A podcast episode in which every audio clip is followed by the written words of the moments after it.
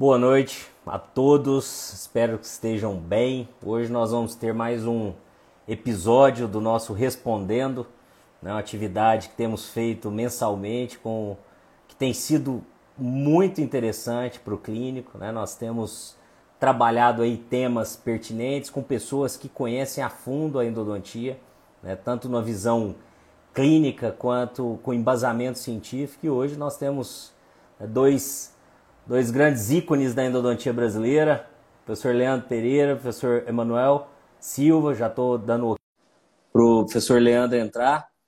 E tenho certeza que vai ser um dia de uma noite, né? Na verdade, de, um, de, de muito aprendizado. Boa noite, meu amigo, tudo bem? Tudo bom, boa noite, boa noite a todos. Boa noite. Falava aqui com eles, é, Leandro, como como essa discussão ela tem trazido né, uma riqueza aqui para a sociedade.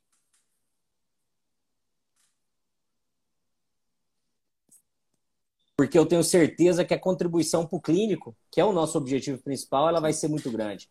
Já vou, tô aceitando aqui o, o Emanuel para a gente iniciar a nossa conversa, o nosso bate-papo. Joia, muito bom. Muito bom poder estar aqui. Ô, Emanuel, tudo bem? E aí, galera? Olá, meu amigo, tudo bom?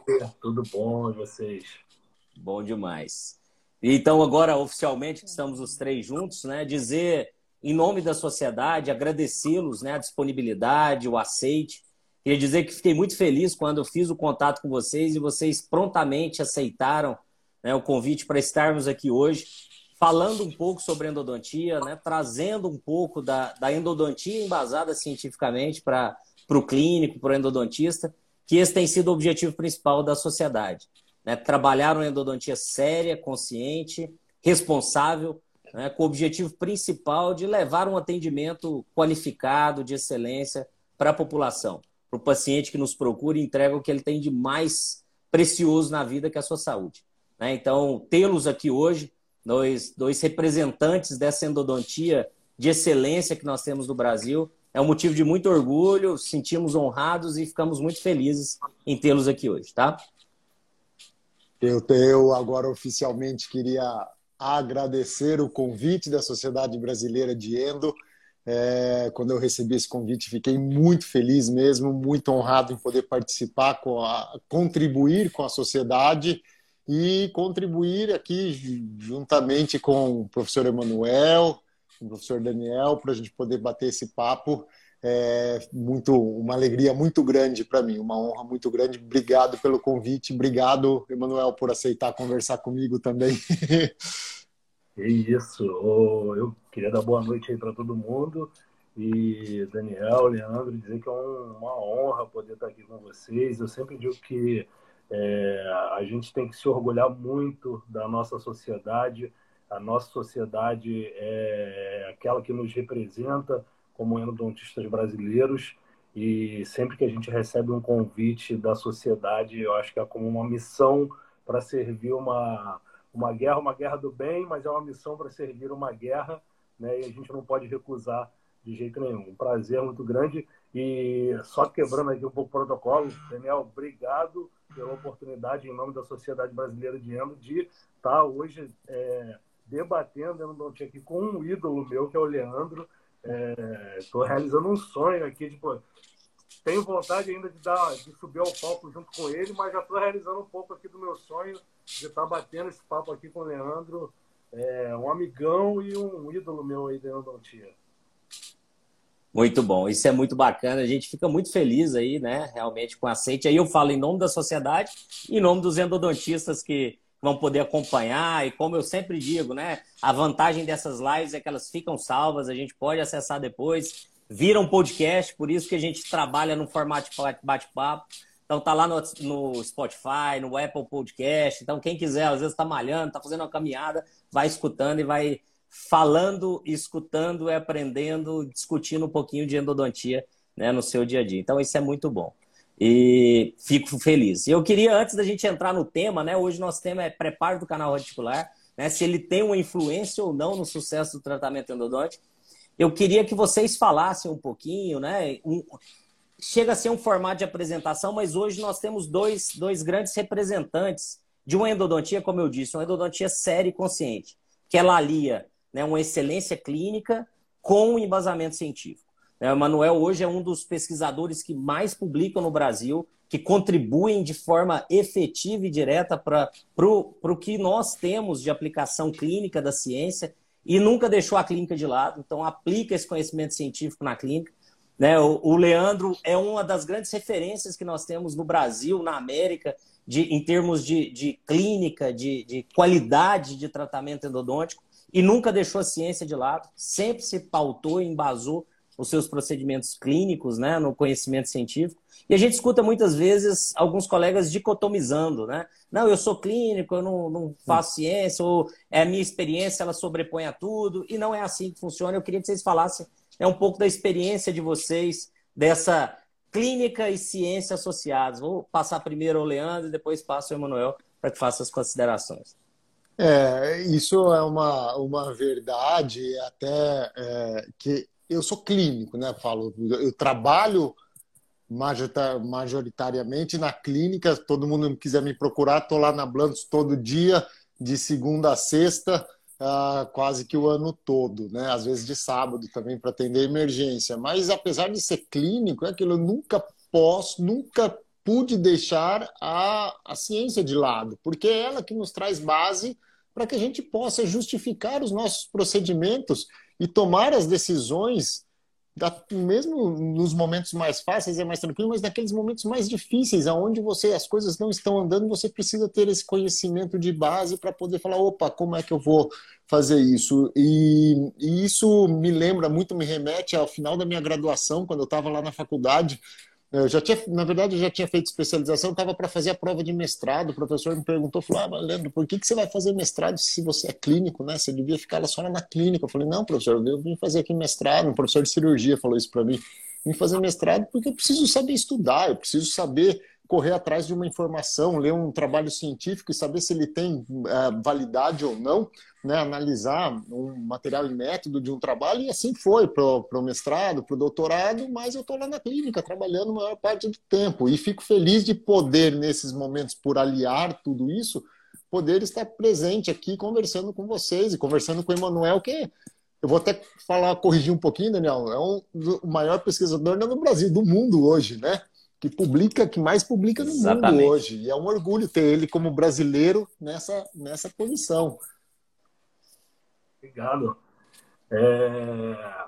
Bom, eu, eu sempre falo isso também, que eu acho que não dá para a gente dissociar a, a clínica da ciência. E o Leandro mostrou a importância da, da ciência na clínica, né? mas a clínica na ciência tem uma importância também muito grande, porque se a gente, é, como pesquisador, esquece a clínica, a gente não sabe quais perguntas que a gente precisa responder e quais são realmente relevantes e, e quais vão, vão gerar um conhecimento que seja útil para endodontia clínica, que é o, o, o, caminho final, é o caminho clínico, né? A gente pesquisa para gerar respostas para que o clínico possa fazer a melhor endodontia possível, né, ou oferecer o melhor tratamento para o seu paciente. E, e, se a gente esquece essa visão clínica, às vezes se afasta tanto da clínica que perde um pouco essa percepção clínica da coisa, eu acho que essas perguntas que a gente tem que gerar,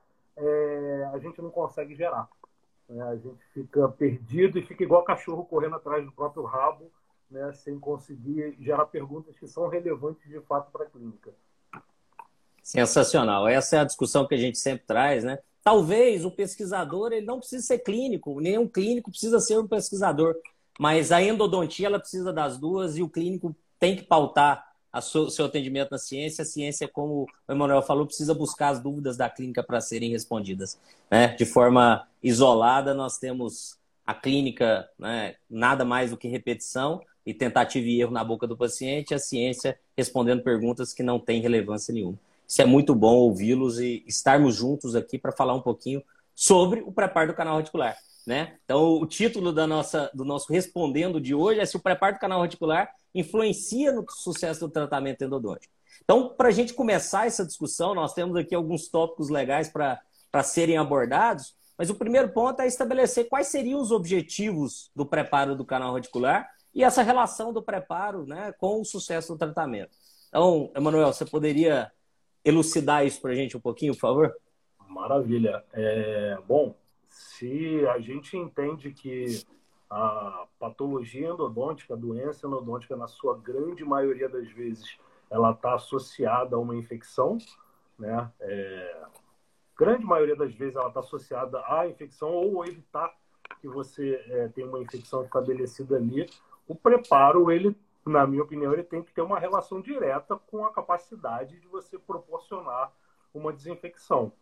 Ah, para que você estabeleça aí níveis no qual o seu organismo consiga recuperar a saúde ou evitar é, um processo de doença. Claro que é, o preparo por si só, o preparo mecânico por si só, ele não vai é, exclusivamente conseguir é, reduzir esses níveis de infecção, é, ou, ou, ou, talvez isoladamente ele não, não seja o protocolo ideal, né? mas ele hoje ainda possui um papel fundamental aí nessa missão que é proporcionar desinfecção ao sistema de canais radiculares. Né? Esse eu acho que é o, é, é o, principal ponto que o endodontista tem que ter na cabeça dele. O preparo ele é fundamental porque até hoje, sem preparo, a gente não consegue fazer uma desinfecção previsível. Pelo menos até hoje. Né? Então, acho que esse é o principal ponto aí relacionado ao preparo. E esse é o principal ponto relacionado ao preparo, que é a desinfecção, e vale a pena reafirmar muito aqui que é uma desinfecção, vamos dizer assim, a um nível compatível com saúde, vamos dizer assim. Né? Isso precisa a gente ter em mente né, para não cair naquelas bobagens, às vezes, que a gente ouve, que canal não funciona porque não esteriliza o sistema de canais radiculares. Né? Então, a gente não está buscando esterilização, nem tampouco isso é necessário. Então, tem trabalho do professor Siqueira mostrando muito bem isso para a gente, os níveis de contaminação, o quanto a gente precisa descontaminar. Se assim fosse, eu faço uma analogia muito, quando eu ouço isso, né, inclusive de outros dentistas, eu falo, olha para sua pele, né? Olha para sua mão agora. Todo mundo pode olhar para a própria mão aí. A gente está livre de bactéria? Não, a gente tem bactéria aqui, mas a gente tem está com doença de pele? Né? Espero que não, né? É, então a gente olha, a gente tem bactéria, mas não tem doença. Por quê? Porque a gente está no nível de equilíbrio. Né? E isso que a gente busca com o preparo mecânico, trazer um nível de desinfecção, com o preparo dos canais. Ah, não só o mecânico, lógico, a gente usa muito mecânico ainda hoje, mas ele não pode ser dissociado do químico. Isso é muito importante. A gente faz essa dissociação do ponto de vista didático, mas o preparo envolve sempre a gente tem que lembrar que a gente tem o mecânico e o químico e a gente vai discutir isso. Eu gosto de reafirmar de afirmar isso e reafirmar isso o tempo todo, porque a gente vai discutir outros aspectos hoje provavelmente que vão nos remeter à necessidade da química é, por que, que a gente precisa da química e o que a química precisa para conseguir atuar e o que o mecânico precisa produzir para que a clínica, para que a química atue. Então, esse é o conjunto que a gente tem que ter em mente, desinfecção. O principal Excelente. objetivo. Excelente. O professor Estrela ainda faz essa analogia também, que nós temos mais células microbianas no corpo do que células né, nossas mesmo, humanas. Então, a proporção é maior. Então é viver em equilíbrio realmente. E... A esterilização é impossível, mas o controle microbiano não. Né? Então as armas estão aí. Estão aí. Um outro ponto que a gente não pode esquecer dos objetivos do preparo é que a gente crie condições para que essa desinfecção alcançada possa ser mantida ao longo do tempo. Então, isso tem que manter, tem que ter em mente. Não é só desinfetar. Eu preciso desinfetar, mas depois eu preciso manter aquela desinfecção através de, um, de uma obturação. Então eu tenho que preparar para desinfetar, mas eu tenho que preparar para obturar também, né? Excelente. Se nós entendermos então que a infecção, a presença do microorganismo é um dos fatores, né, responsáveis pelo insucesso, é, é importante que a gente entenda as características desses microorganismos dessa infecção do canal reticular. Se é o nosso ponto de combate. Então, Leandro, a gente consegue caracterizar essa infecção do canal reticular? Quais seriam as principais características do ponto de vista clínico para um melhor entendimento dessa patologia? O melhor entendimento, assim, acho que a gente tem que pensar na distribuição dessas bactérias no sistema dos canais radiculares, né? E ter em mente que a gente não tem bactérias planctônicas ali boiando no meio daquela polpa ou daquele tecido necrosado, onde a gente vai ali irrigar colocar um instrumento e isso vai sair de forma fácil. Hoje, o conhecimento do, da, da presença do biofilme em todas as superfícies que a gente conhece, né, e inclusive dentro do sistema dos canais, é importante a gente entender que quando eu tenho um processo infeccioso instalado já com envolvimento de periápice, eu vou ter biofilme dentro desse sistema de canais. Eu posso não ter um biofilme numa, numa pulpite onde o caráter infeccioso ainda é inicial, mas a partir do momento que a gente tem necrose, tem lesão periapical, a gente vai ter essas bactérias numa organização melhor ou pior aderida às paredes do canal, né? E não só a parede do canal principal. A gente vai ter as áreas aí de, de canais laterais, a gente vai ter outras áreas de achatamento, a gente vai ter os túbulos dentinários. Né? Não é só no canal, tem biofilme entrando em túbulo dentinário, tem alguns trabalhos que nos mostram que entra 300 micrômetros, não é em toda a superfície, mas a gente tem essa distribuição ao longo do canal e, e, principalmente pensar no biofilme, que é a forma mais difícil de remover a, a, a, organização mais complicada que a gente tem, mais complexa de sistema do, das bactérias, para que a gente possa fazer a remoção na clínica do dia a dia. E, e Leandro, é, Daniel, é por isso, né, por essa questão do biofilme que a gente tem que ter um protocolo de preparo químico e mecânico que seja previsível, né? É, que, que, seja um, um, um, protocolo que, ao iniciar aquele tratamento, eu entenda que, na grande maioria das vezes, eu vou conseguir remover aquele biofilme, eu vou conseguir, pelo menos, reduzir aquele biofilme ao máximo com inúmeras estratégias, que não, não vão estar relacionadas só ao toque mecânico no biofilme. Claro que é, tocar mecanicamente o biofilme é, é talvez a melhor ferramenta que exista. Mas a gente nunca vai conseguir, por mais que você use os inúmeros artifícios que você dispõe em clínica, você nunca vai conseguir tocar é, a totalidade dessas paredes. Então, o artifício químico, a limpeza química também vai ser fundamental, esse preparo químico e, e estabelecer protocolos de preparo mecânico e químico que sejam protocolos previsíveis para você combater esse biofilme. É, é, isso, é, é, é, esse turning point que a gente tem que colocar na cabeça como endodontista. Né? Entender que o nosso objetivo é combater aquilo. E entender que, então, o preparo, na verdade, ele tem uma participação na remoção de biofilme da dentina que está ali contaminada por essas bactérias que não estão soltas, mas estão aderidas na dentina e muitas vezes penetrando na dentina. Então, que existe a necessidade de remoção de dentina numa quantidade aí específica que a gente possa, na maioria das vezes, como o professor Emanuel falou, a saber que a gente vai ter um resultado adequado daquela forma. Então, não é simplesmente.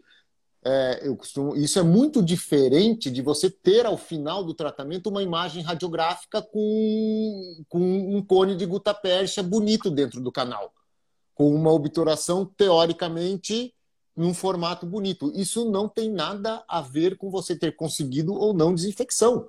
Você pode conseguir um, uma imagem final bonita, mas você não removeu bactéria, você não removeu biofilme, você não tocou, removeu dentina contaminada o suficiente, apesar de ter uma imagem, assim, do ponto de vista radiográfico, bonita no final do tratamento.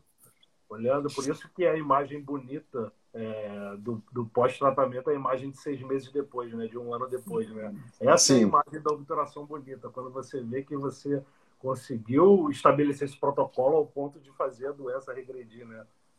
Essa é Excelente. A, a, imagem do acompanhamento é que é a imagem bonita e diferente, né? É sensacional. Nossa, Porque essa associação... E é. Perdão, né? O nosso mestre Mário Zuolo, ele sempre diz que não existe caso clínico sem radiografia de preservação, sem radiografia de acompanhamento. O caso clínico, ele só está completo, ou, ou, ou, melhor, ele só é válido de ser apresentado quando você tem uma preservação daquele caso.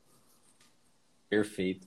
Esse, esse grande desafio que nós temos da anatomia complexa com a presença dos micro-organismos, né, que, que traz a necessidade de lançarmos mão de todas as armas que nós tivermos, né? o preparo, o uso de, de, da química, né, o bom selamento, todas essas esses passos operatórios eles vão, vão contribuir de forma direta com sucesso e não uma lima especificamente ou um passo único. A gente vê muito clínico né, é, depositando toda a responsabilidade do tratamento para um sistema, para uma lima, para um, um, material obturador, enfim. Né? E é um conjunto de etapas que são de responsabilidade do endodontista, não do material, não da técnica ou do, do, do instrumento. Né? Esse é um ponto importante. Entrando nesse ponto do, dos princípios, a gente falou um pouquinho sobre a importância, né? É uma imagem bonita, ela está relacionada muitas vezes à, à forma em que esse, esse, esse é, preparo foi conduzido, mas nós, nós nos baseamos, e muitos endodontistas, muitos clínicos ainda se baseiam em conceitos como o de Schilder, né? que são conceitos que foram muito importantes para aquele momento, mas que nós tivemos uma evolução aí de, de materiais, de técnicas, principalmente da metalurgia, né, na, na, confecção dos instrumentos. Então, eu queria que vocês falassem um pouquinho sobre isso, sobre é, esses princípios, eles, se eles ainda são contemporâneos quando a gente pensa no momento atual que nós temos né, dos instrumentos. Emanuel, por favor. Legal, Daniel. É, bom, quando a gente pensa em Schilder, é, é a gente tem uma série de conceitos aí que foram propostos por Schilder e, e, e na época de Schilder é, o conceito principal que eu acho que talvez ele tenha levantado, que até hoje a gente é, cita muito, é o conceito de cleaning and shaping, né? Porque, e, e, basicamente esse conceito ele dizia que ao mesmo tempo que você está fazendo aquela modelagem do canal radicular com instrumentos de aço inoxidável, à época, né? Você está proporcionando uma limpeza é, de modo que ao final do seu processo de, de instrumentação o seu canal está limpo. Né? Esse, esse eu acho que, a, a despeito dos outros microconceitos que que o Schilder é, é, se baseou e tudo mais, do preparo cônico em todas as dimensões, blá, blá, blá é, o, o, ponto principal é que é, se você finaliza o seu shape, a sua limpeza ela está concluída também. E hoje, né, é, na verdade, a gente, com, com todos esses avanços aí que o Daniel falou, e a gente depois, mais para frente, a gente pode até discutir é, de alguns desses avanços específicos, mas hoje o cenário da endodontia é um cenário no qual você não precisa fazer assim, mas você consegue concluir a sua instrumentação em cinco minutos.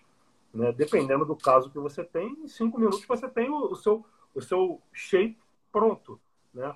Mas é, se você entende tudo isso que a gente comentou anteriormente, de que é, o nosso objetivo não é colocar uma gota percha, um cimento muito radiopaco e, e, ter uma imagem bonita. Nosso objetivo é proporcionar uma desinfecção. A gente vai entender que a gente não tem cleaning em cinco minutos, né? A gente conseguiu modelar, mas a gente não conseguiu limpar ainda. E é aí que eu acho que o cenário, talvez hoje, é, ele, ele mude um pouco, porque isso cada vez mais é a realidade. Você preparar rápido e, e cabe agora o endodontista entender que ao final do preparo, não necessariamente aquele conduto está limpo. O que a gente precisa adotar algumas estratégias adicionais para estar tá proporcionando uma limpeza. Sejam essas estratégias é, relacionadas a um volume do, do hipoclorito que você usa, do seu agente irrigante, potencialização da sua irrigação, é, enfim, uma série de, de propostas que podem ser realizadas para que você combata a infecção. Vou fazer até uma propaganda aqui, já deixei separado aqui, olha. Esse é o nosso, nosso novo livro, né? O Shaping for Cleaning, The Root Canals, né? Eu, professor Gustavo, professor Eric, professor Marco Versiani, o monstro da endodontia sagrado Mário Zuolo, é, e a gente discute um pouco isso daí, essas abordagens que a gente pode fazer, e que, na verdade, eu acho que o endodontista acaba, é, o endodontista que entende a doença endodôntica ele acaba por fazer isso de maneira muito natural, né? Ah, e o que a gente fez, na verdade, foi só colocar no papel o, o, que o endodontista que tem a consciência da infecção ele já faz. O Leandro já faz isso há muito tempo. Né? E ele pode falar um pouquinho sobre isso também, sobre a experiência dele no, no preparo rápido, no que, que ele usa para potencializar essa desinfecção.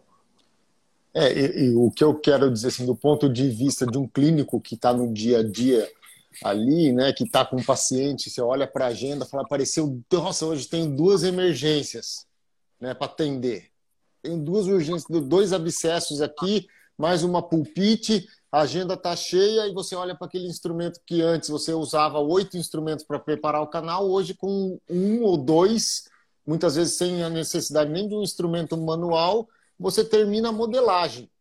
E se você puser um cone de gutapercha ali e fizer uma prova do cone, vai estar tá lindo, do ponto de vista de imagem, de modelagem. Mas endodontia não é modelar, né? Como a gente falou, remete às outras questões que nós falamos. É desinfecção ao nível compatível com saúde. Houve tempo de modelagem, porém não houve tempo de desinfecção, porque não houve tempo, muitas vezes, nem para substância química, o tempo necessário para que ela atue. E para que ela atue, que a gente tem que lembrar na, nas regiões que nós não tocamos mecanicamente. Então, potencializar essa desinfecção, mas é tentador. Do ponto, o cara olha para a agenda ali e fala: Poxa, tá aqui, ó, se eu obturar vai ficar bonito na radiografia. Né? Vou terminar esse canal. Aí a gente tem que pôr o pé no freio. Aí que entra a ciência, porque se fosse a clínica pela clínica, o objetivo, conseguir um canal do, uh, do, desde o terço cervical até o apical modelado de uma forma de um cônico, cone maior voltado para cervical, lá bem obturado, terminaria estaria pronto, mas tem bactéria ali. Ninguém avisou para a bactéria que hoje você usa um instrumento reciprocante que antes você usava instrumento manual e levava três. Eu já levei, eu cheguei no começo, quando era especialista, não tinha instrumento instrumento rotatório. Eu levava três sessões para fazer um molar. Usualmente tinha calo nos dedos, né? Ah, agora não, agora é rápido, mas você não avisa, tem que avisar a bactéria, você precisa morrer mais cedo porque eu estou com um instrumento aqui de um instrumento ou dois só. Não, não é assim. Né? A biologia são os tempos biológicos. Então a gente tem que pensar nisso, não é só obturar. Então eu tenho que ter a consciência da ciência para me mostrar que eu preciso desinfetar e que eu preciso usar irrigação, que eu posso usar vários mecanismos de ativação da substância química, com ultrassom, se eu vou aquecer lá dentro o meu hipoclorito ou não, qual a concentração que eu vou usar. Todas essas são estratégias que a gente pode usar para complementação do preparo hoje na clínica e deixar o lado tentador de obturar rápido para o lado, né? Sensacional. Também sou dessa época que a gente marcava, às vezes, uma sessão para preparar o mês vestibular. É, Era uma sessão inteira aí. só para preparar no manual. É, bom, não tenho tanta saudade desse tempo. mas, é, mas esse, esse entendimento do clínico, de que, do clínico, de que o tempo ele não pode ser um objetivo nosso, fazer rápido, né, fazer é, de uma forma intempestiva, porque nós temos ferramentas para isso.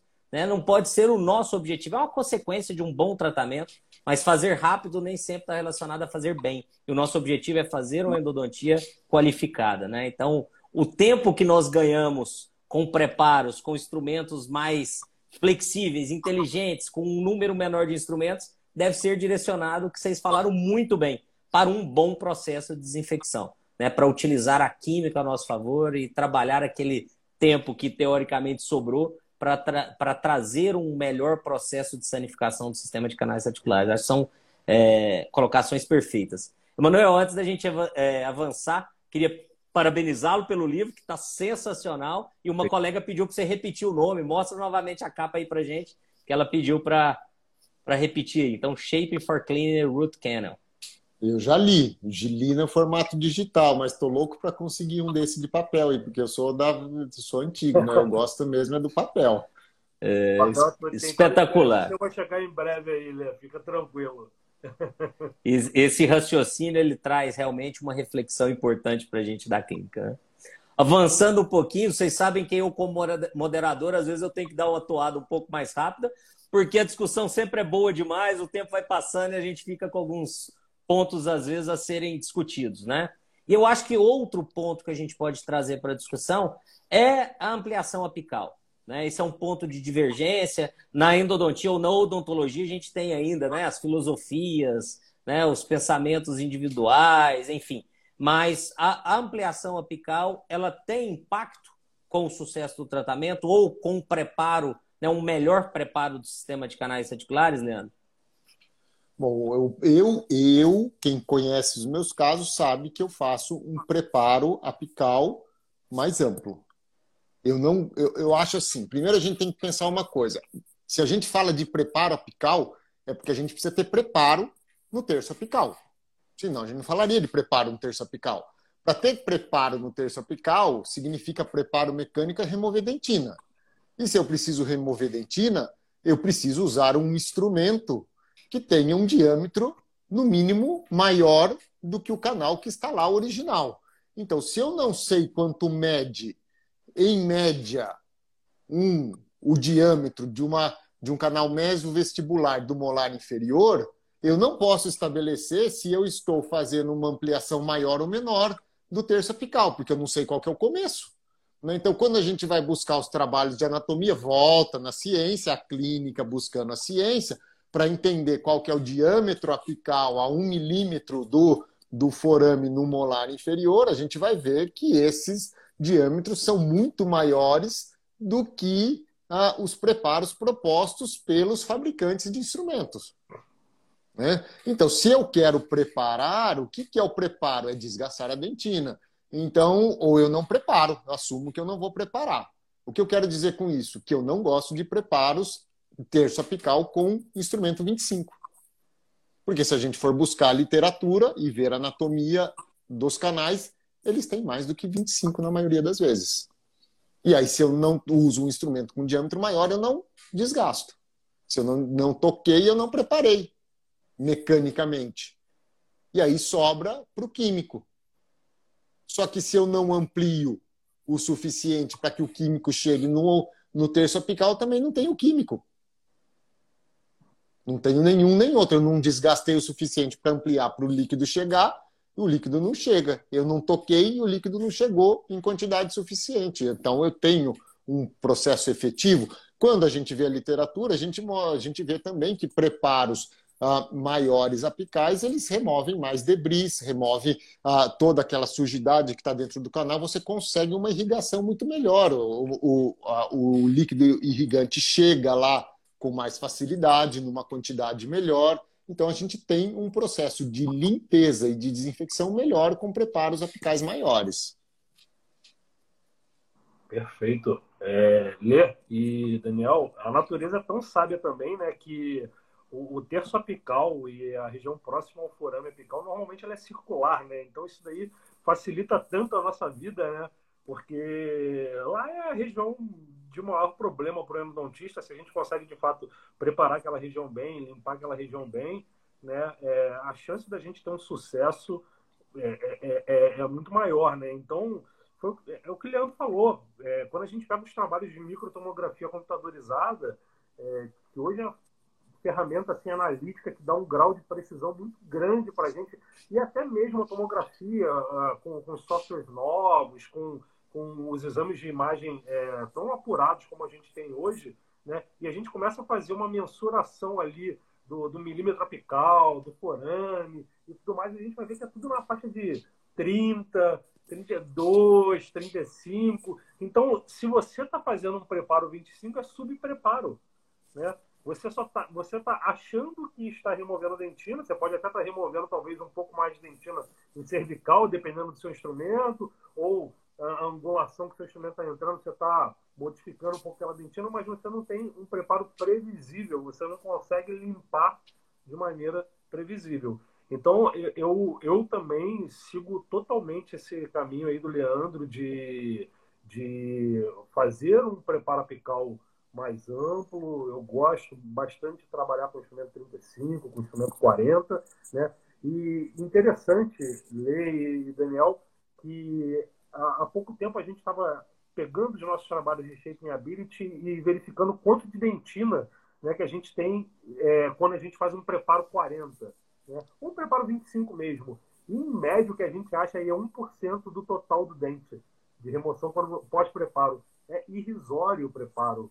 Quando, quando o preparo ele, ele é feito com um instrumento adequado, tem um grau de flexibilidade legal, o, a quantidade de dentina que você está removendo ela, ela é irrisória para acreditar que um sobrepreparo vai gerar um risco potencial para aquele elemento dentário.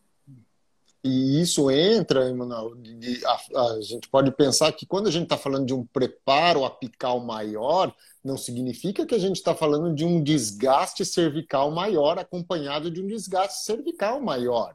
Isso tem que deixar. Então, hoje a nossa ideia. Ah, eu vou fazer um preparo minimamente invasivo. Aonde? No terço apical ou no cervical? Porque eu posso fazer o apical sem prejudicar o cervical com os instrumentos, com a metalurgia que a gente tem hoje. E aí eu volto em Schilder não só no cleaning and shaping ao mesmo tempo, mas ele falava manter a posição do forame uh, original e instrumentar aí pelo menos até 25, porque a gente tem que pensar que naquela época ele tinha aço inox.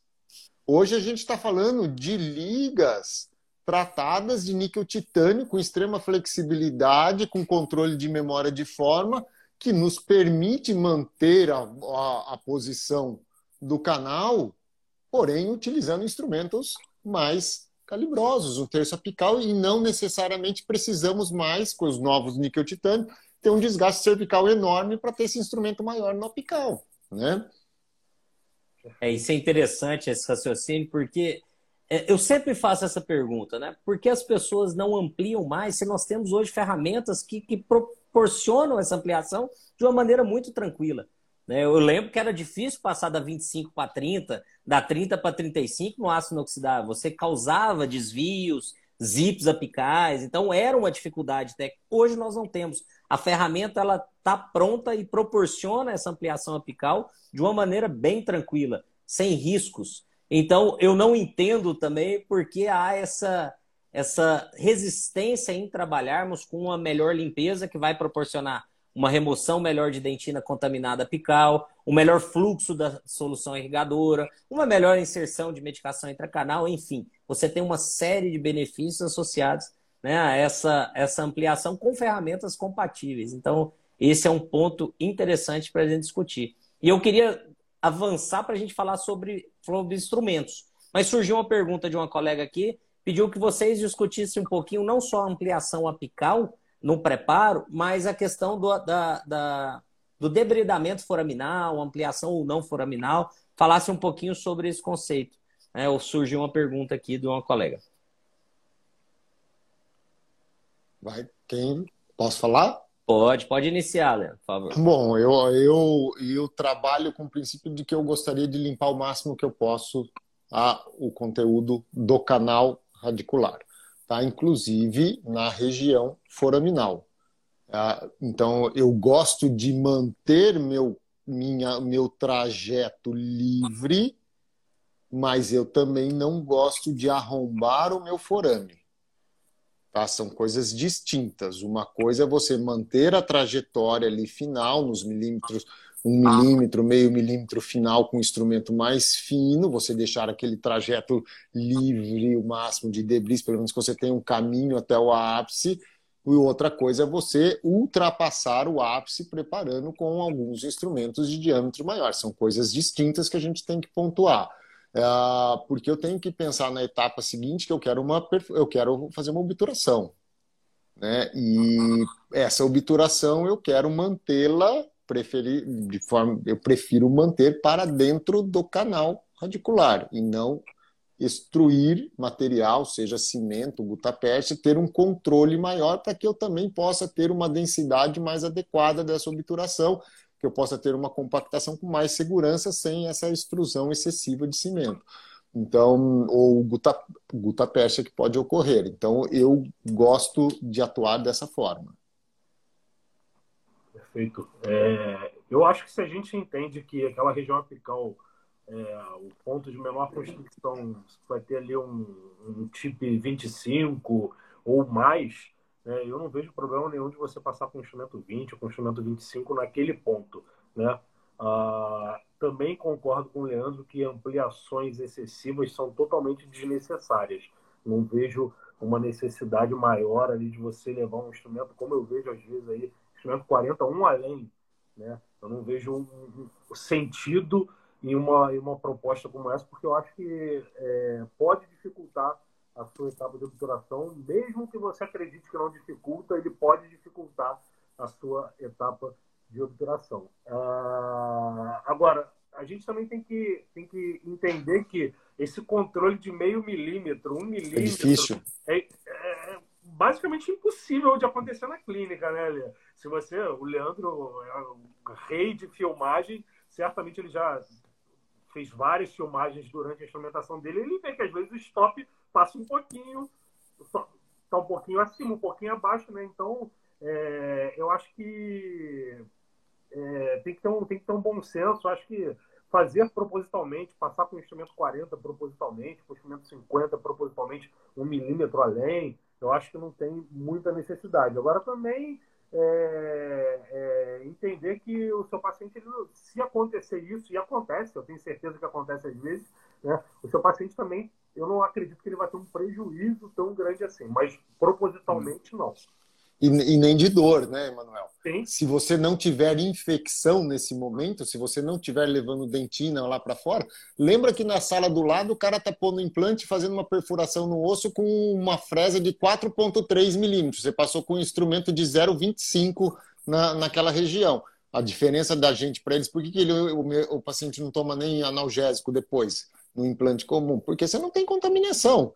Então, se você faz isso no momento em que você já descontaminou o canal, a preocupação com a dor pós-operatória, você não precisa ter. Se a preocupação for dor pós-operatória, não, não vai ser isso que vai, que vai causar dor pós-operatória no paciente, mas sim a extrusão de dentina contaminada numa quantidade significativa. E às vezes são conceitos que os colegas eles confundem, né, da limpeza foraminal, da patência, em relação ao arrombamento né, apical. Então são coisas distintas, não são sinônimos. Então manter o canal limpo em toda a sua extensão, né, manter é, esse trajeto é, limpo é uma coisa diferente de arrombar o forame, a região apical, propositalmente extravasar material de forma intempestiva para a região apical. Né? Então são, isso é interessante deixar claro esses conceitos que são distintos. Mas voltando à nossa discussão sobre instrumentos, né? falamos sobre a evolução dos instrumentos dentro da metalurgia. E um dos aspectos são muito, que é muito trabalhado é a flexibilidade. Né? Brincamos aqui sobre a dificuldade que tínhamos de passar de uma 25 para 30 e hoje, com os instrumentos com alta flexibilidade, isso não é um problema mais. Mas aí eu queria saber, Manuel, você que estuda muito instrumento, essa é a única característica que a gente vai avaliar em um instrumento quando eu penso né, na, na seleção da minha ferramenta de trabalho seria única e exclusivamente a flexibilidade? Não, de forma alguma. É, e eu acho até interessante porque o, o, marketing é muito pesado em torno da flexibilidade, né? A gente vira e mexe, vê uma propaganda do cara fazendo um nó com a lima, é, dando laço. Etc. Eu já fiz coração, já, já fiz foto é. de coração já. Coração. Mas coração é com uma dente, né? O negócio é o cara dar um nó. Tem uma marca aí que dá nó na lima. É, e, e, e, na verdade, a flexibilidade, eu acho que é como tudo na vida, como tudo na, na endodontia, a gente tem que ter um, um equilíbrio né, é, sobre, sobre as propriedades. Quando a gente está falando de lima, um equilíbrio nas propriedades. A flexibilidade ela tem sim um papel importante, né, ah, mas ter um instrumento mais flexível, ou no, no, em palavras como ter o um instrumento mais mole possível, né, é, isso daí não significa que o seu instrumento é melhor. Pelo contrário, ele pode dificultar um pouco sua vida. Vamos pensar, por exemplo, é, naquele momento de penetração inicial do instrumento. Você fez lá, fez uma exploração inicial com o instrumento 10 e depois você vai trabalhar com uma lima de glide path, né? E aí você tem aquela lima extremamente mole, extremamente flexível. Essa lima ela não consegue avançar no canal, né? Porque ela vai flambar, ela vai bater né, no, no, na primeira resistência que ela tiver e ela vai, ela vai flambar. Além disso, se você consegue passar com esse instrumento ultra flexível é, pelo, pelo conduto, né, e em algum momento ele tiver alguma trava, alguma pega, né, a chance do seu instrumento ele fraturar por torção ele vai ser muito grande, porque o torque que ele vai aguentar, que ele vai resistir antes dele fraturar, vai ser muito baixo. Né? Então, é, eu acho que é, a gente tem que ter um equilíbrio é, entre a, a, alta flexibilidade, a flexibilidade intermediária. Eu acho que, sei lá, você está preparando um canal curvo, você já venceu o canal, você já conseguiu colocar uma lima 20, uma lima 25 lá no canal curvo. E você precisa aumentar por conta de uma infecção é, esse seu preparo. Aí sim, talvez trabalhar com uma lima muito flexível seja válido, porque você já tem o um caminho formado e você não quer modificar aquela anatomia. Agora, é, não da forma desenfreada e, e, e, com uma propaganda pesada, com o marketing pesado que a gente vê por trás de instrumentos flexíveis. Se flexibilidade fosse tudo, ia ter, a gente ia ter instrumento de borracha, né? Exatamente. Não de metal. A gente precisa ter a dureza, uma, é, a, normalmente a, esse mais flexível vem junto com de uma dureza a, menor, reduzida do instrumento, né, que são coisas distintas, e essa tendo uma dureza menor, ela, você não tem a capacidade de corte na dentina. Né? Você tem uma luta ali de resistência mecânica, onde o instrumento sai muito desfavorecido, você não tem capacidade, diminui a capacidade de corte, diminuindo a capacidade de corte. A gente volta na primeira pergunta da, da aqui da live, que é, você diminui corte de dentina, você diminui remoção de dentina contaminada e você vai dificultando o processo de desinfecção. Excelente. Por isso que o endodontista ele precisa conhecer as ferramentas que ele trabalha, né? E não buscar um protocolo único, de um único fabricante. Né? É simplificar o tratamento endodôntico, não deve ser o nosso, nosso objetivo, porque nós temos que entender as ferramentas e associar a ferramenta ideal para cada caso. Né? O professor Hilson Cardoso uma vez falou uma frase aqui para gente no, num curso nosso que eu achei sensacional. Ser especialista é tratar de forma especial cada um dos casos. E hoje busca-se muito protocolos, é, né, trabalhar o mesma, a mesma lima, o mesmo instrumento em diferentes situações clínicas e não é dessa forma que a endodontia deve ser conduzida, né? É, Conhecer você... o instrumento. É. O Wilson foi meu professor de especialização, né? O Rios foi. E a gente, ele sempre falou, ele sempre foi contra protocolos de de, de preparos para todo mundo, né? Então cada dente é um. E se a gente for pensar na implantodontia, aonde existe protocolo na implantodontia? Na implantodontia existe protocolo em lugares que são protocoláveis, que é entre forames. Não existe protocolo para região posterior de mandíbula, porque cada uma é uma. Né? Então, cada anatomia, a gente passa a entender a anatomia dos nossos primeiros molares como cada um sendo um, que o especialista precisa pensar assim, né? Nós trabalhamos com uma filosofia, não com um protocolo, com uma sequência específica, porque eu vou olhar um canal mesio-vestibular diferente, que é diferente do outro. Uma coisa é o clínico executar uma endodontia, outra coisa é o especialista executar uma endodontia. Ele tem que saber enxergar esses pequenos detalhes para ter a mudança necessária para cada caso. Excepcional. É, esse, essa. É. Hoje nós temos ferramentas que trazem essa individualização, né? Se nós temos em mãos uma tomografia, por exemplo, computadorizada do paciente, você pode individualizar aquele tratamento, analisar cada uma da, da, dos condutos que nós vamos trabalhar. Isso é, né, nós, é, é dispor de ferramentas que vão trazer uma qualidade maior do tratamento. Isso é fundamental. E quando a gente pensa em anatomia né, individualizada, é, a gente ainda tenta adaptar a anatomia do canal radicular para o sistema que eu tenho. Né? O professor Pécora também falava isso, falava assim, a endodontia continua correndo atrás do rabo, ela continua com o mesmo instrumento, cônica funilada, enfim. Então a gente ainda adapta a anatomia, eu quero adaptar a anatomia para o instrumento que eu tenho e não o contrário. E aí, Leandro, eu te faço a pergunta, quais são as principais deficiências que nós temos e é de uma forma aí geral ou específica, você pode trabalhar como preferir, dos sistemas que nós temos hoje de preparo para anatomia é, radicular, anatomia interna do sistema de, de, canais radiculares. Eu acho que ficar brigando ah, porque esse instrumento é melhor, esse outro é, é melhor do que um do que o outro, vamos partir do princípio que nenhum instrumento toca tudo que a gente queria tocar. Todos eles tocam mais ou menos a mesma quantidade e deixam de tocar a mesma quantidade de dentina. Por quê? Porque a gente está trabalhando com instrumentos que cortam de forma circular em canais que não são circulares, com exceção dos terços apicais. Terço cervical e médio, a gente tem uh, canais achatados, canais elípticos, e o instrumento corta de forma circular. Então, acho que essa é a maior, o maior problema que a gente tem hoje.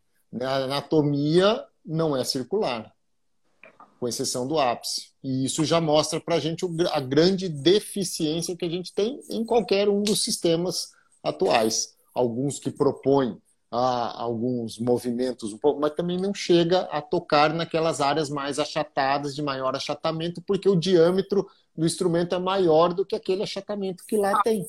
Né? Então, acho que esse é o grande problema atual nosso. Perfeito. Quando a gente, quando a gente olha as, as microtomografias do pós-operatório, é, é, a gente percebe muito bem isso daí. é, que essas áreas de polo, essas áreas de reentrância, elas nunca são tocadas pelos instrumentos. Seja um instrumento com é, é, formato de, de, serpente, seja um instrumento ondulado, um instrumento que muda a sua estrutura cristalina quando entra no canal, é, a SAP, que é aquele instrumento né, que, que trabalha indo e voltando, todos eles vão trabalhar da mesma maneira. Um core central, circular, né, desgastando dentina, é, que em teoria estava saudável, né, e áreas de polo que não conseguem ser tocadas por nenhum instrumento. Né? Ah, infelizmente, isso é a nossa realidade e eu não consigo enxergar nos próximos anos ou, ou numa realidade recente uma forma de se mudar essa realidade e, e, funciona, mesmo sendo feito desse jeito, com essas limitações todas, entendendo como é, adotar estratégias de desinfecção adicionais, a gente vai conseguir é, bons resultados, excelentes resultados, mesmo com essas limitações dos instrumentos. Excelente. É, esse é um ponto, né? É, discussão já há décadas, né? O instrumento, o formato, a, a, maneira que ele trabalha no canal, a busca por alternativas. E uma dessas alternativas que surgiram são, são é, tratamentos endodônticos sem o preparo. Né? Então, hoje, hoje já se difundem técnicas nesse sentido. E aí vem a pergunta, Emanuel. É, é uma realidade clínica? Esses protocolos de tratamentos endodônticos sem preparo já é uma realidade clínica? Bom, é, tem muita gente usando, existem algumas ferramentas para isso. Né? Acho que talvez a principal ferramenta aí que a gente tenha no, no mercado, não no mercado nacional ainda, né? não sei nem se vai chegar por questões de custo, mas no mercado norte-americano em, em, especial é o Gentle Wave.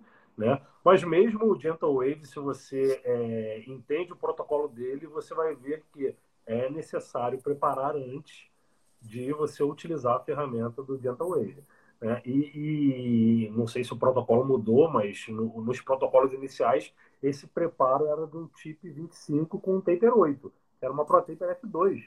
Né? Então era um chip 25 com taper 8, e depois você colocava uma máquina que ia exaustivamente né, é, fazer um protocolo de irrigação. Nada do que a gente não pode fazer, nada do que a gente já não faça hoje. Talvez não com um volume tão acentuado, mas a gente faz isso hoje. As limitações são as mesmas. Né? Então eu não, eu não. E aí tem outras propostas. Agora a gente tem os lasers de alta potência, tem, tem algumas outras ferramentas, mas eu não consigo enxergar é, no curto prazo e no médio prazo um, um protocolo de preparo free, é, pelo menos é, que seja universal, que, que, que, epidemiologicamente ele seja usado e comprovadamente é, com comprovação científica adequada. E eu vou um pouquinho além. Quando a gente pensa na endodontia, a gente só não, não pode ficar parado pensando, quando vem uma proposta de uma empresa como essa, parando, pensando no preparo ou não preparo do canal, porque depois desse não preparo do canal, precisa vir a obturação, que é para manter essa condição. Então, se eu não preparei o canal, eu tenho diâmetros de canal ah, muito pequenos, como eu vou fazer para obturar de forma efetiva esses canais aos os quais não foram preparados. Né? Porque a maioria das falhas de obturação que a gente tem não são falhas do, da, do momento da obturação, são consequências de um preparo ineficiente do canal, de uma modelagem ineficiente. Eu não tenho modelagem com esses sistemas, né, sem limas, como eu obturo depois? Então, eu, não, eu preciso ter uma evolução também do sistema de obturação junto, concomitante com a evolução dos sistemas de preparo sem instrumentos. Senão não finaliza. Excelente. Uma evolução conjunta, né? A tem que ser conjunto. Ela, é, tem que ser uma evolução é, de um todo e não, não individual, de uma, etapa. de uma única etapa. Perfeito.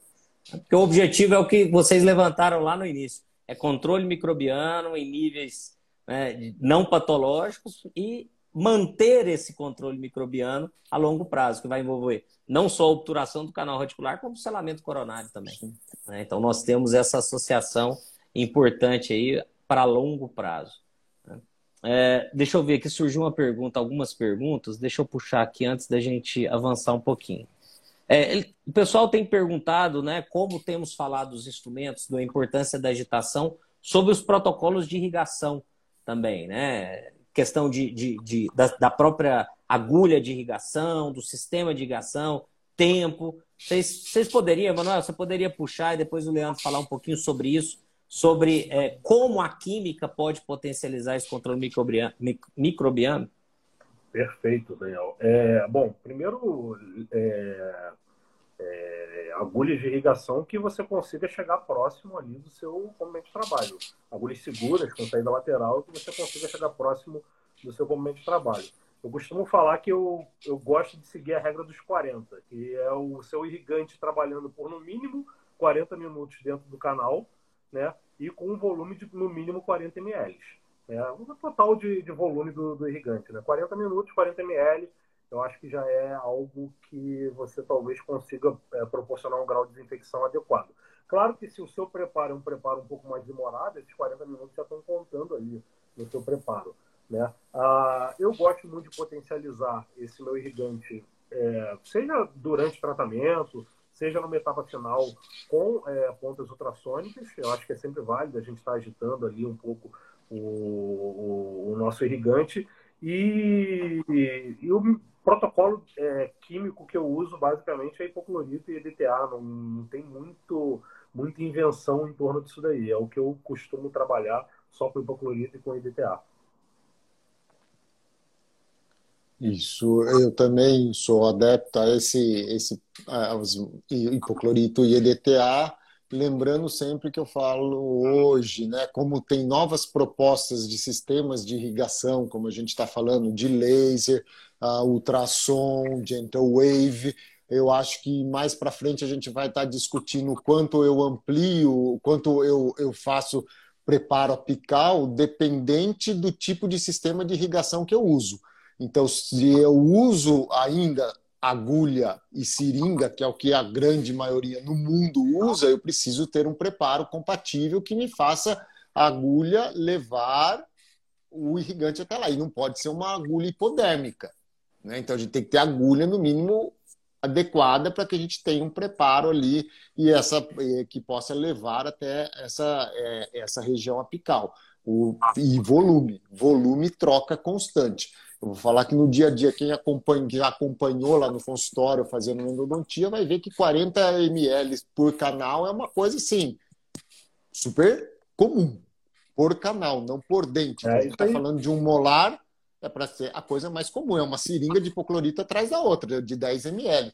Né? O, o, o Mário fica inconformado, o Mário Zuolo, porque ele fala que eu tenho uma mão muito grande, que eu pego a seringa de 10 ml assim com a mão, parece que.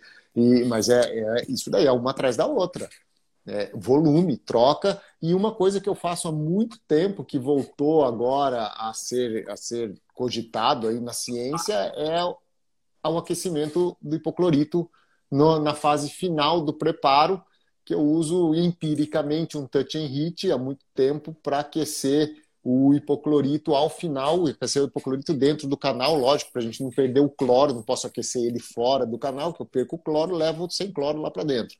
Então é, um, é uma ferramenta que usualmente eu, eu utilizo também no dia a dia. Lê, ao final. Também, e é impressionante quando você olha a, a, limpeza e a borbulha que faz ali, é impressionante, né? Então é, eu também faço isso. Interessante, associação química e mecânica, esse é o nosso objetivo. E térmica. É, e térmica, exatamente. Nós estamos chegando já ao final, como eu disse, quando a conversa é boa, o tempo voa. Mas eu queria, antes de, de finalizarmos e abrirmos aqui para as considerações finais, queria levantar uma outro, um outro aspecto aqui com vocês. Leandro, de tempos em tempos nós temos aí novas realidades, né? coisas que vão surgindo. E eu queria que vocês estabelecessem assim, quais foram as principais modas que surgiram ao longo das décadas aí na, no, no preparo dos canais reticulares. O sonho sempre foi a mecanização, né? O sonho eterno do endodontista é a mecanização completa do sistema. E isso veio, veio a moda veio vindo em função das evoluções, principalmente metalúrgicas, né? Na, que vieram outras tentativas não de não de ter instrumentos diferentes como ultrassom na década de 80, né? De querer trabalhar fazer o preparo inteiro dos, dos canais com ultrassom ali em 70, final, final de 70 para 80, dava, desgastava tudo pela frente, né? Acabava com o dente. Essa foi moda, e vem as modas que agora eu vou ampliar o ápice, agora eu não amplio mais o ápice, agora é minimamente invasivo, depois volta minimamente invasivo não serve. Minimamente invasivo não é de agora, se a gente for buscar trabalhos anteriores, já, já fazia isso lá, né? Então, não vou fazer tratamento invasivo, vou fazer uh, tratamento conservador da polpa, vou fazer um capeamento pulpar direto. Né? Agora, porque eu tenho um biocerâmico, mas antes gente fazia lá com hidróxido de cálcio e parou de fazer também por outras questões. Né? Então, acho que é, é, cíclico, né? a gente vai reinventando a roda na endodontia. Né? Isso vai mudando. Agora está na fase do mínimo, né? tudo é mínimo. Mas já muda, já já muda. As empresas muda. precisam mudar também isso daí. É, o que a gente não pode ser é dependente da, da, né, da, da, indústria. A indústria ela tem que trazer ferramentas ao nosso favor e não a gente se tornar dependente. Isso é, é, é incrível como nós temos essa tendência, né? A nos tornarmos dependentes do que eles lançam, sem embasamento, aí vai de encontro ao que a gente falou no início. Né? Eu simplesmente recebo e aplico sem uma leitura crítica, sem uma análise crítica, sem trazer essa pergunta para a pesquisa, a pesquisa responder, a gente aplicar o clínico, né? trazer esses questionamentos e levar de volta uma resposta, vai de encontro a tudo aquilo que a gente discutiu no início. Isso é, é fantástico. Queria agradecê-los novamente, né? Passamos aí da nossa uma horinha. Agradecer imensamente a disponibilidade, a oportunidade de estar com vocês aqui hoje. Tenho certeza que teremos outros momentos juntos de discussão, sejam presenciais, online, né, e outros momentos, porque falar sobre endodontia com quem conhece, com quem aplica, com quem estuda endodontia, né, sempre é muito é, salutar para todos nós, para os clínicos, para os acadêmicos, para os pesquisadores, né, para os pós-graduandos, enfim, quem ama endodontia gosta de falar de endodontia com quem conhece, com quem sabe. Então, professores, Leandro, professor Emanuel, em nome da Sociedade Brasileira de Endodontia, em nome dos endodontistas que estiveram aqui hoje, eu gostaria de agradecê-los imensamente né, por, essa, por esses minutos aí, por essa hora de muito aprendizado. Então, professor Leandro, muito obrigado. E passo a palavra para você e depois, na sequência, o professor Emanuel, para que façam as considerações finais. Eu agradeço à Sociedade Brasileira, o convite, Daniel. Agradeço todo mundo que esteve presente aqui o tempo todo com a gente, nos escutando. Um prazer poder falar com, com o Emanuel, que eu chamo querido Mano, né? É, foi muito, muito bom passar essa hora com vocês. Muitíssimo obrigado pelo convite e por ter esses três sotaques diferentes aqui falando sobre endodontia, né? É um sotaque bem caipira do Leandro aqui de Piracicabano, que mora em Campinas, o goiano e, e o carioca, né? Obrigado. Obrigado por essa noite. Maravilha. É, Daniel, muito obrigado pelo convite. Sociedade Brasileira de Endodontia, muito obrigado. Estando aqui, eu cumprimento o nosso presidente, eu sou Marco Húngaro, que estava aqui presente, que eu vi. É, e dizer que foi uma noite agradabilíssima ao seu lado, Daniel, ao lado do meu irmão, Leandro, e ao lado de todos vocês que estiveram aqui presentes. Muito obrigado mesmo e conte sempre com a gente. Nós que agradecemos e o, o objetivo, professor Leandro, é essa da, da sociedade, é unir o Brasil. Né? Então você falou Sim. muito bem de estarmos aí com sotaques, mas o objetivo da SBN sempre foi esse, é unir o endodontista brasileiro em prol né, de uma endodontia de qualidade e tenho certeza que nós vamos aos poucos conseguindo essa união, essa adesão do endodontista a, a esse objetivo comum. Né? E vou aproveitar aqui para dar algumas informações né, é, em relação à sociedade. Em breve teremos novidades sobre a data do Congresso. O Congresso da, da SB Endo não parou nenhum ano. Nós fizemos aqui no meio da pandemia em Goiânia, tivemos ano passado em Curitiba. Esse ano vai ser em São Paulo e a data vai ser divulgada em breve. Estava só no ajuste do local. Né? Além disso, é, para aqueles que querem se tornar sócios, né, fortalecendo a sociedade, é, fortalecendo a SBN, num valor de anuidade que é. Tem, tem alguns colegas que mandam perguntas se é o valor mensal ou anual, né? Porque é um valor realmente irrisório, mas que traz alguns benefícios, tem todos lá no site em relação à revista, em relação a alguns conteúdos exclusivos e principalmente esse fortalecimento que nós temos enquanto entidade. Né? E alguns colegas perguntaram aí, falaram sobre, ó, precisamos uma live com o Bruno Cruzeta, precisamos dar live. Temos todas as lives gravadas, inclusive uma das primeiras que nós fizemos foi com Capelli e com Cruzeta. Estão disponíveis aqui na, no Instagram da sociedade, estão disponíveis em formato podcast. Né? Teremos algumas novidades no canal do YouTube também em breve. Então fica aí o convite para todos para explorarem né, todo esse conteúdo que a SBN tem disponibilizado por endodontista. Tá? Então, mais uma vez, muito obrigado. Um bom feriado, né? Teremos um feriado aí em breve e vamos nos falando. Um grande abraço, meus amigos. Boa Páscoa. Tchau, tchau. Obrigado. Boa Páscoa, boa noite a todos. É.